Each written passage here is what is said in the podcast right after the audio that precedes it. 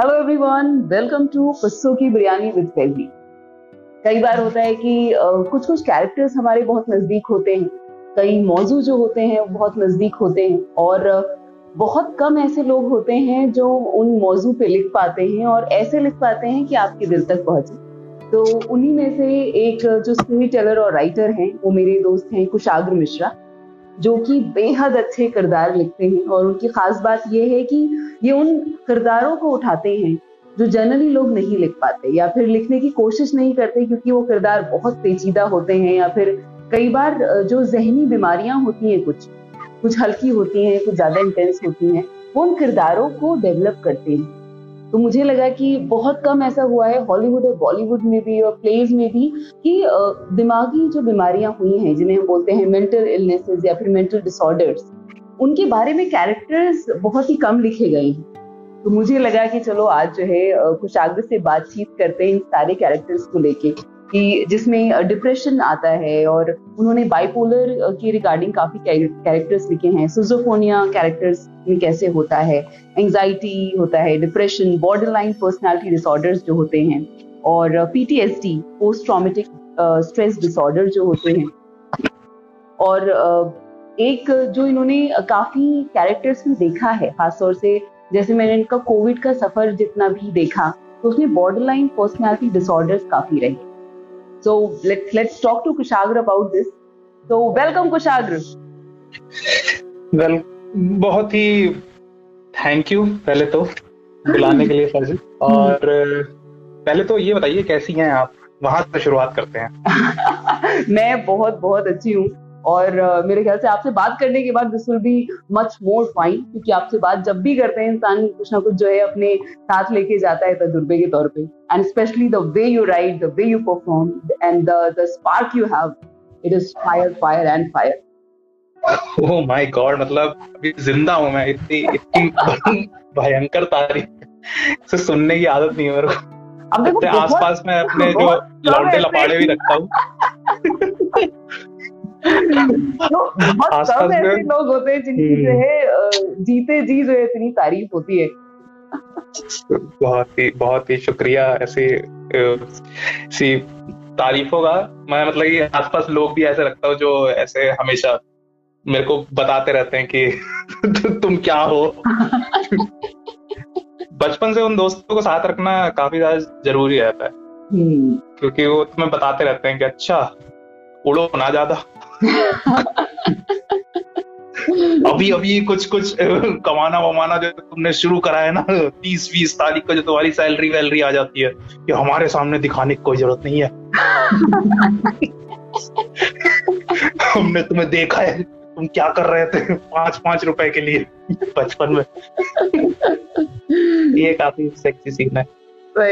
बाकी हाँ ऑब्वियसली हम आज डिस्कस करेंगे।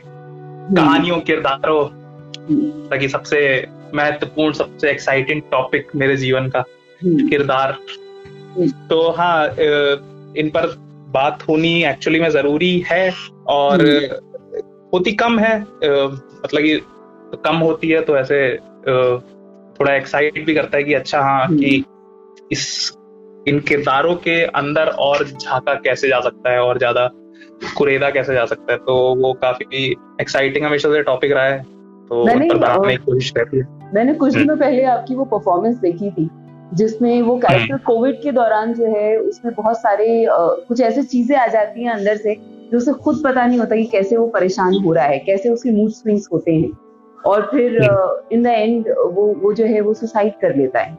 और उसकी जो मिठाई हम्म। है वो उससे कुछ फीट दूर हो जाती है तो हम्म। जब हम इन सारे कैरेक्टर्स की बात करते हैं जैसे इसी का मैंने एग्ज़ाम्पल ले लिया तो हम्म। शुरुआत कहाँ से हुई थी इसका जो ओरिजिन पॉइंट है वो जितनी भी मेंटल इलनेसेस पे आप लिखते हैं उन सबका ओरिजिन पॉइंट क्या होता है उन कैरेक्टर्स का।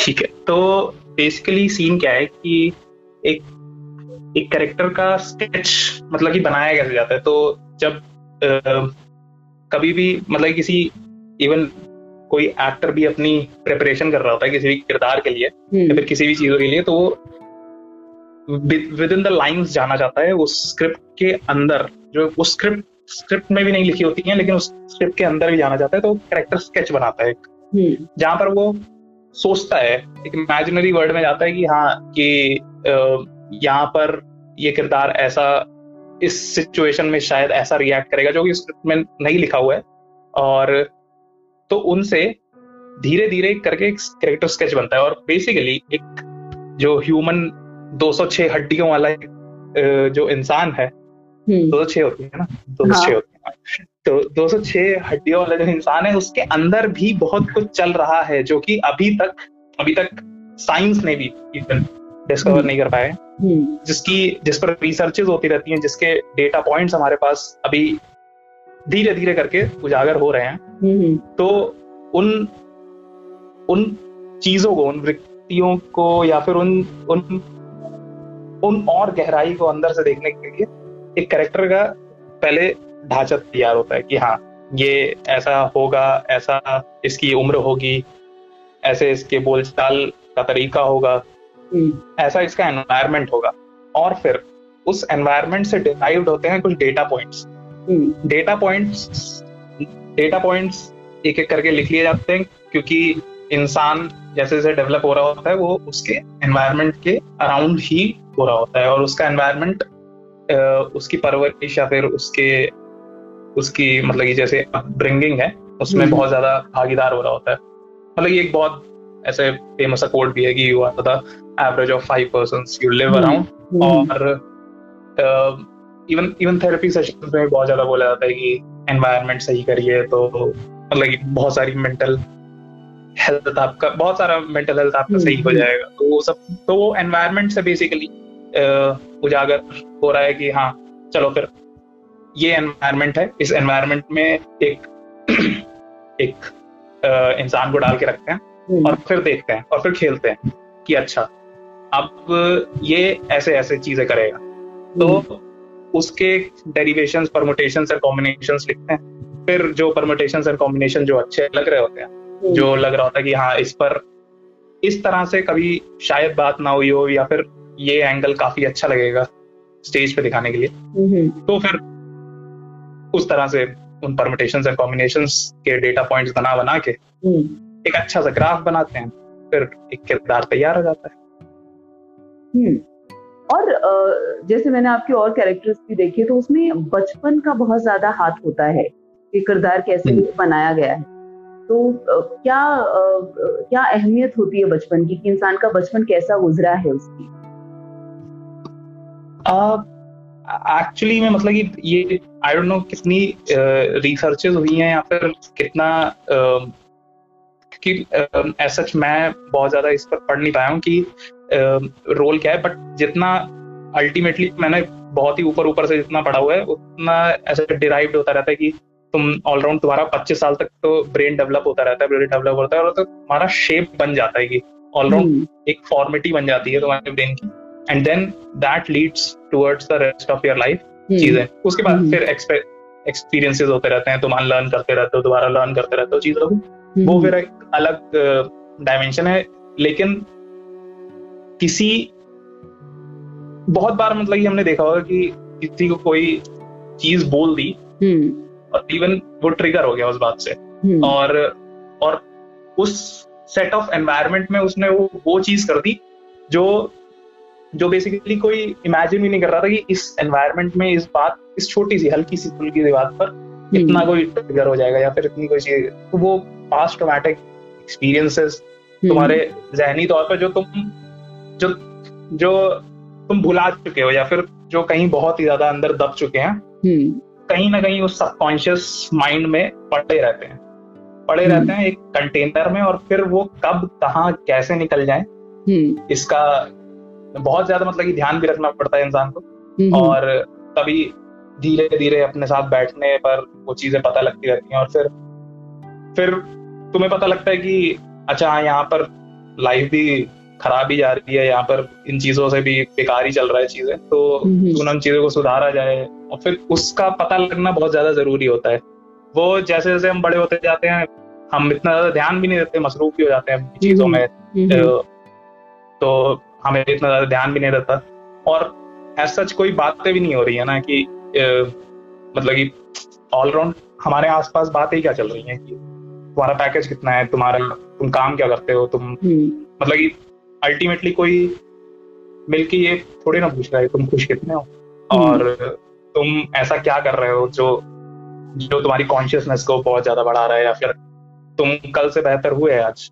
ये सब तो कोई पूछ नहीं रहा है ना तो अगर ये हमारी दिनचर्या की बातें होंगी नहीं तो फिर जो दिनचर्या की बातें हैं जैसे पैकेज बढ़ाना या फिर या फिर और भी इन सब तरीकों की बातें की कल क्या खाया था तो फिर इंसान ज़्यादा उन्हीं पर ही ध्यान देगा कि अच्छा आज मैं आज मैं काब्स ज़्यादा खा लेता हूँ तो कल बताने लायक होगा किसी को यहाँ कल का हम्म। आज का सुबह आज का सुबह पेट ज़्यादा अच्छा साफ़ हुआ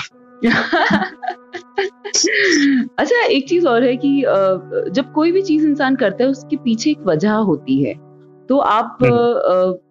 इन सारे मेंटल इलनेसेस के किरदारों को लिखते हैं और कहीं ना कहीं उन किरदारों को कई बार जीना पड़ जाता होगा। So why do you want to address these कि इन हम्म। किरदारों पे फोकस करके इनको दुनिया के सामने लाना है। सो so, उसके पीछे की वजह क्या है? आप ऐसा कोई बहुत ही इंटेलेक्चुअल वजह नहीं है।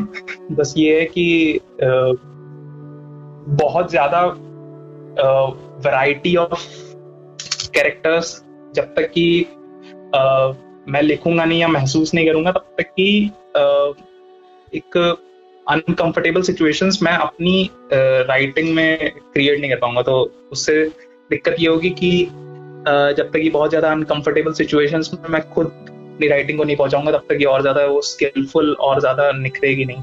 तो उसमें वो स्किल को बढ़ाने के लिए ये किरदार बहुत ज़्यादा बुनने ज़रूरी हैं और उससे पता लगता है कि हाँ अच्छा ये रेंज है ये रेंज में बढ़ाता जा रहा हूँ अपनी हम्म। जो अपने आसपास का जो राइटिंग का बबल है उसको और ज़्यादा एक्सपैंड करने ताकि जब कभी जीवन में हाथ फैलाएँ तो हम्म। हमारे पास ये भी हो कि ये भी हो अच्छा ये भी था एक समय पे ये भी लिखा था इसको हम्म। ऐसे ट्वीट करा जा सकता है इसको ऐसे लिखा जा सकता है। और उससे बहुत ज़्यादा एम्पति भी क्रिएट होती है किसी और चीज़ों के लिए जैसे जैसे आप और ज़्यादा कॉम्प्लेक्स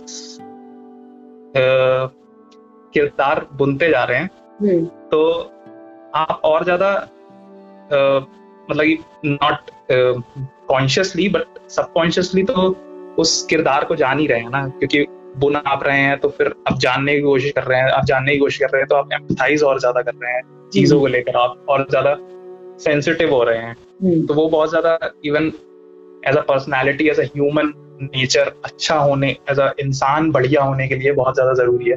और हम्म। बढ़िया आर्टिस्ट होने से पहले तो बढ़िया इंसान बन जाए वो वो भी बहुत ज़्यादा ज़रूरी है। ट्रू ट्रू अच्छा ये जब आप पूरे कैरेक्टर्स डेवलप करते हैं पूरा क्रिएट करते हैं तो वो आपको आपकी निजी ज़िंदगी में कैसे मदद करता है? ज़ाहिर सी बात है आप जो भी कुछ लिख रहे हैं आप उसको अपने ऊपर कहीं ना कहीं उतारते होंगे या फिर अपना थोड़ा सा अंश उसमें डालते होंगे उनका थोड़ा सा अंश अपने अंदर लेते होंगे तो वो आपको निजी ज़िंदगी में कैसे मदद करता है एम्पथाइज uh, करने के लिए बहुत ज़्यादा मदद करता है कि हम्म। और ज़्यादा uh, और ज़्यादा लोगों को सुन सकूँ हम्म। और ज़्यादा बैठ के uh, चुपचाप बस सुनने सुनने का मादा रख सकूँ क्योंकि हम्म। वो बहुत ज़्यादा इवन ज़रूरी भी है हम्म।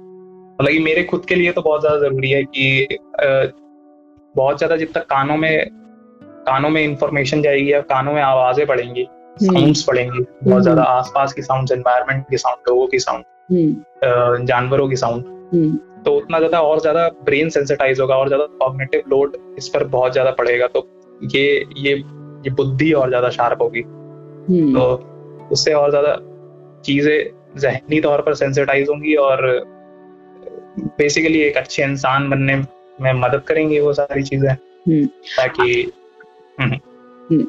और आ, कोई बहुत ही क्लोज ऐसा कैरेक्टर है जो एक्चुअली बहुत क्लोज आपका रहा हो? या फिर आ, थोड़ा उसमें रिफ्लेक्शन आपका हो? या फिर किसी बहुत ही क्लोज इंसान का रिफ्लेक्शन उस कैरेक्टर में रहा हो?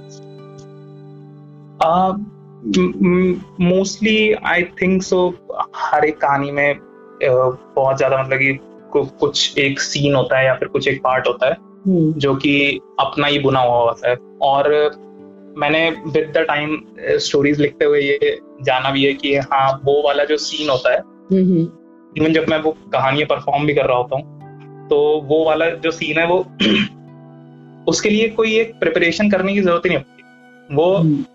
वो वो इतना बढ़िया तरीके से मैं खुद अपने आप भी कर पाता हूँ या फिर कोई अगर उसे कैमरे में कैद कर रहा हो और फिर मैं बाद में उसे देखूँ तो मैं डिस्टिंग्विश अपने आप बहुत मैं अपने आप बहुत तमीज से कर पाता हूँ कि हाँ ये ऐसा लगता है कि पूरा जिया हुआ है बल्कि बाकी सब बाकी सब जो सीन्स लिख रहा हूँ या फिर बाकी सब जो चीज़ें लिख रहा हूँ उसमें उसके हम्म। लिए उसके लिए हल्की सी एक वो जो बोलते हैं ना कि अलग तरह की प्रिपरेशन।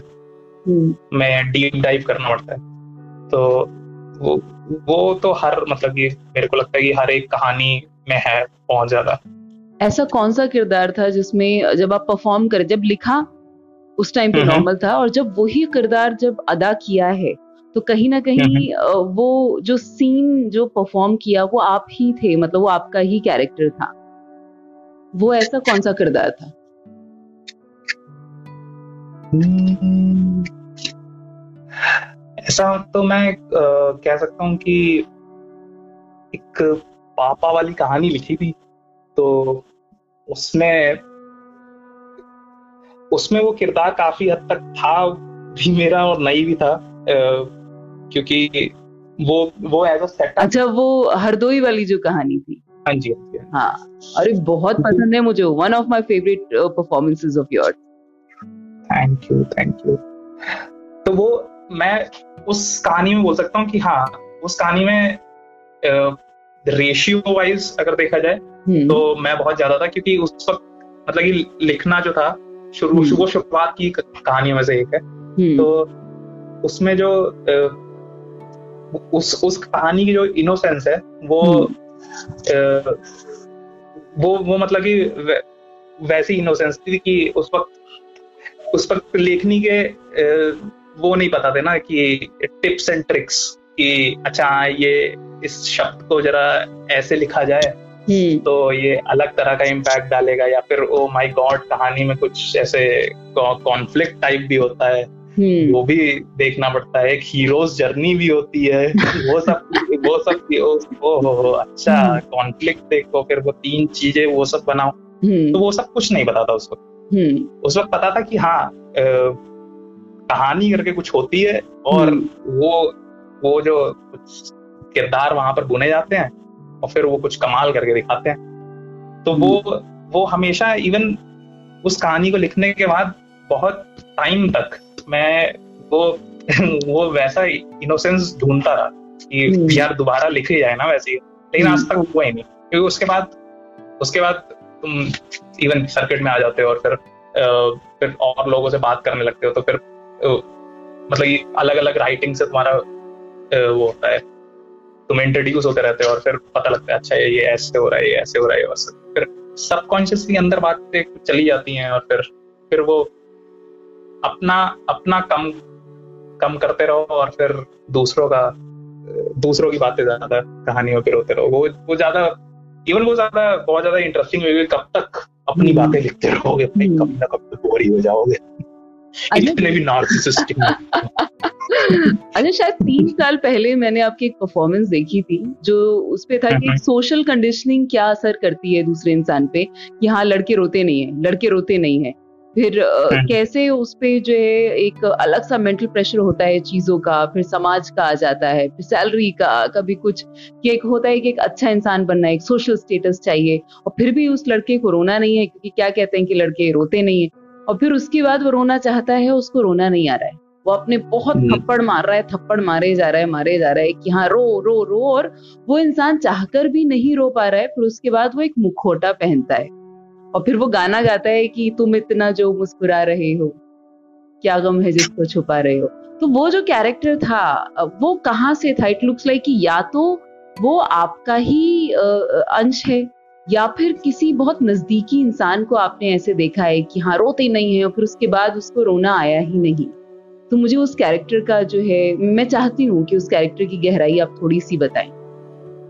वो वो बेसिकली वो था कि एक इवन जो सोशल सोशल कंडीशनिंग का ही वो किरदार पनपा हुआ है। वो, वैसा है कि मतलब कि बहुत ही ज़्यादा भ्रांति चली आ रही है कि लड़के रोते नहीं है और वो सब। बातें नॉर्मल सी हम्म। चीज़ें जो कि हमारी रोज़मर्रा की ज़िंदगी बन चुकी है। तो उसका एक मैं चाहता था कि इसको ये सिर्फ़ ऐसे बात ना कह दी जाए कि अरे रोते नहीं है यार हम्म। रो लिया करो थोड़ा। हम्म, तो अब इंसान जाके घर पर रोन थोड़ी लगेगा। मैंने कहा कि इसको थोड़ा और एक्सट्रीम बनाया जाए। तो मैं उसे एक, एक उस किरदार को एक फैंटेसी लैंड में ले गया। एक फैंटेसी लैंड में ले गया जहाँ पर जहाँ पर अब अब उसकी उसकी इमोशंस का भंडार जो था वो इतना हम्म। तरीके से बंद हो चुका था कि वो एक बार के बाद आउटलेट ही नहीं पा रहा था हम्म। तो इसलिए वो रो ही नहीं पा रहा था हम्म। और मेरे हिसाब से मतलब कि मैंने बहुत ही जो आ, हाइपर मैस्कुलिन लोग कहूँगा जो है जो कि पूरी एक्सट्रीमिटी में जा चुके हैं। आई थिंक शायद होता हो ऐसा कुछ कि आउटलेट ही बंद कर दिया उनका। फिर बड़े होके फिर वो फिर जो जो पूरा एक एक एक केमिकल जो आँखों के थ्रू होके निकल सकता था हम्म। वो फिर हाथ के थ्रू निकल रहा है और फिर आवाज़ के, तेज आवाज़ के थ्रू निकल रहा है। कहीं ना कहीं से तो निकलने की कोशिश कर रहा है और फिर वो निकल रहा है तो फिर वो वॉयलेंस क्रिएट कर रहा है और वो वॉयलेंस क्रिएट कर रहा है तो ऐसा सोसाइटी के लिए वो बहुत ज़्यादा दिक्कत में बात हम्म। और मुझे इतना याद है कि तब आपने परफॉर्मेंस में 20 से 25 थप्पड़ मारे थे अपने आप को और लाल कर लिया था पूरा मुँह। तो तब मुझे लगा था कि ये कैरेक्टर या तो कहीं ना कहीं इनका है या फिर वो कैरेक्टर इतना ज़्यादा जी लिया है कि वो वो ही स्टेज पर बन गए थे तो वो हाँ, कुछ कुछ ऐसे परफॉर्मेंसेस होते हैं कि आप देखते हैं और वो आपके what you say the brain tattoo तो वो आपके जहन में रह जाते हैं। तो शायद आपका वो परफॉर्मेंस ऐसा है कि अभी तक मेरे जहन में है। हाँ वो वन ऑफ़ द बढ़िया परफॉर्मेंसेस मैं भी मानूँगा बढ़िया होती थी बढ़िया करी जाती थी। अच्छा था उसका इंटरेस्टिंग भी है वो एक बहुत दिन से मैं ऐसे ही मैंने मास्क खरीद लिया था और मेरे को पता नहीं लग रहा था इस मास्क से करा क्या जाए। तो बोला चलो परफॉर्मेंस बना देते हैं मास्क वहाँ लटके हुए थे आराम से। कील ठोकी मैंने कहा ओ माय गॉड थोड़ा माहौल कमरे का थोड़ा आर्टिस्टिक बनाया जाए। ठोकी उसको मास्क लटका दिया। और रोज रोज एकदम कमरे में घुसो, अपने कमरे में सामने मास्क जाता है। मैं कहा, अरे भाई! और थोड़ी अकेले बैठे हो तो उसके साथ थोड़ी बातें बातें और कैसा है आज? बढ़िया रहा तुम्हारा? अच्छे से लटके? किसी ने मारा मारा तो नहीं? और वैसे भी ज़्यादातर लोग मुखौटे ही पहने हुए ज़िंदगी में तो आपको लगा कि चलो इसके साथ ही एक परफॉर्मेंस कर डालते हैं। ये प्रॉप कब तक मेरे रूम में लटका रहेगा? हाँ फिर उसके बाद तो कोरोना ही आ गया फिर तो सबने ऐसा मास्क पहना भाई साहब कि आज तक उतर ही नहीं रहा है वो हम्म। अच्छा जब हम बॉलीवुड मूवीज़ की बात करते हैं जैसे माय नेम इज़ खान में ऑटिज्म स्पेक्ट्रम डिसऑर्डर की बात की गई है डियर हम्म। ज़िंदगी में एक जो फियर ऑफ़ अबेंडमेंट होता है उसकी बात की गई है जब हम वो करीना कपूर की कौन सी मूवी थी हीरोइन उसकी बात करते हैं तो उसमें बाइपोलर। दिखाया गया है और फिफ्टीन पार्क एवेन्यू में हम जब कौनकना सेन के किरदार को देखते हैं तो सिजोफेरनिया है उनको। और जैसे ब्लैक में एक टाइम के बाद अमिताभ बच्चन को अल्जाइमर हो जाता है। तमाशा में it is the most common borderline personality disorder जो बहुत सारे लोगों को होता रहता है जो कहीं ना कहीं दो चार पर्सनैलिटी स्विच करते हैं। और जब कार्तिक कार्तिक कॉलिंग कार्तिक की जब हम बात करते हैं तो उसमें डिसोसिएटिव आइडेंटिटी डिसऑर्डर दिखाया था। क्योंकि उसको कहीं ना कहीं एक गिल्ट था कि मैं मैंने अपने भाई को मारा है। तो ये हम्म। किरदार बहुत कम है। आप भले ही नाटक के तौर पे देख लें या फिर आप मूवीज़ में देख लें ये किरदार लिखे बहुत कम गए हैं। तो ऐसा कौन सा ऐसा किरदार था जिसने आपको बहुत मुतासर किया कि हाँ चलो आ, मैं कुछ वक्त बाद जो है ऐसा किरदार लिखूँगा। ये जो मौजू है लोगों के सामने आना चाहिए। तो किन कौन से हाँ। किरदार ने आपको मुतासर किया है? मेरे को तो बैटमैन बैटमैन और जोकर का वो जो पूरा यूनिवर्स क्रिएट करा है क्रिएट हम्म। किया गया है वो वो अल्टीमेटली पता नहीं बहुत ज़्यादा फैसिनेटिंग है वो मैं मैं इवन वो सारी मूवीज़ दोबारा एक बार दोबारा रिविजिट करना चाहता हूँ मेरा बहुत बार बार मन करता रहता है कि चीज़ें दोबारा वो सारी खंगे खंगोली जाए क्योंकि जितनी जैसे जैसे मैं मैंने बहुत पहले देखी मतलब ऑलराउंड इवन जब अठारह उन्नीस साल का होंगे तब मतलब कि ऐसे चीज़ों की उस तरह से समझ नहीं थी हम्म। तो आ, लेकिन फिर उसके बाद उसके बाद जब जैसे जैसे थोड़ा लिखना विखना शुरू करा और चीज़ें समझनी शुरू करी तब आ, उस डायमेंशन में कि स्टोरी टेलिंग का क्या फॉर्म है और कैसे कैसे एक कॉज है कैसे एक हम्म। बड़ा काम है बड़ा काम है दोनों के पास बैटमैन हम्म। और जोकर दोनों के पास एक बड़ा काम करने को है हम्म। लेकिन क्या क्या वो उन दोनों के पास एक बहुत खूबसूरत सी चॉइस होती है कि किस किस डायरेक्शन में मुझे अपनी एनर्जीज लगानी तो बैटमैन मतलब कि शहर को बचाने की तरफ़ एनर्जी लगाता है और फिर वहीं जोकर उसको जानने की तरफ़ तो इवेंचुअली हमारे पास भी है जब हम चलते जाते हैं बढ़ते जाते हैं हम्म। हमारे पास भी दो चॉइसेस होती हैं हम्म। तो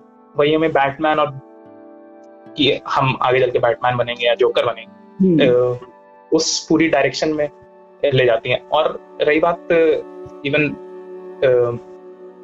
थोड़ा मेंटल इलनेसेस की तो उसके बाद फिर वो इवन जोकर का तो हो ही गया वो पूरा लाइफ लॉन्ग इतना भयंकर किरदार निभाया गया हम्म। और फिर उसके बाद जोकर मूवी बनी वो वो मैं मूवी देखने गया था हॉल हम्म। पे देखने गया था फिर वहाँ पर मतलब कि चीज़ें इतनी इतनी डार्क हो सकती हैं किसी के लिए इतनी हम्म। भयंकर डार्क हो सकती हैं तो वो तो बहुत ज़्यादा इंस्पिरेशनल था कि ओ माय गॉड मतलब कि इंसान मैं मूवी देखकर दो दिन तक दो दिन तक सही से मेरा मेंटल स्टेट सही नहीं रहा था तो मैं ये सोच रहा था कि जिसने मूवी बनाई जिसने मूवी हम्म। लिखी जिसने मूवी जिसने एक्ट करा जिसने एक्ट हम्म। करा वो सब चीज़ें सब चीज़ें इतनी इतनी फ्री फ्लोइंग कैसे दिख रही थी सिनेमा पे वही और कितने क्या, सालों का होमवर्क। लगा होगा उसमें सीरियसली मतलब कि उसके बाद इंसान इंसान सही कैसे हो जाता है? हम्म। ये कैसा जादू है कि मैंने क्रिएट कर दिया मैंने सब कुछ कर दिया और फिर आ, मेरे दिमाग पर उस तरह का मैं बैगेज लेकर भी नहीं चल रहा हूँ। फिर मैंने बैगेज हम्म। उतार दिया एक टाइम के बाद। हम्म। तो वो क्या प्रोसेस है? वो क्या चीज़ें हैं? मतलब कि मेरे लिए तो वो बहुत ज़्यादा एक्साइटिंग है कि this this could be a therapy this could be the process could be a therapy for somebody कि ये किरदार ऐसे ऐसे ऐसे ऐसे यहाँ तक पहुँचा इस पॉइंट तक और फिर ये रहा प्रोसेस यहाँ से मैं फिर अपनी दोबारा ज़िंदगी में आ गया। अच्छा, कई बार ऐसा होता होगा कि हमें लगता है कि किरदार हमने लिख दिया पेपर पे उतार दिया उसको एक्ट कर दिया फिर वो पास्ट हो गया। अब हम नया किरदार लिखेंगे। पर कुछ कुछ किरदार ऐसे होते हैं कि वो कहीं ना कहीं आपके अंदर रह जाते हैं। तो कोई ऐसा किरदार रहा है जो कहीं ना कहीं अंदर रह गया वो नहीं गया अंदर से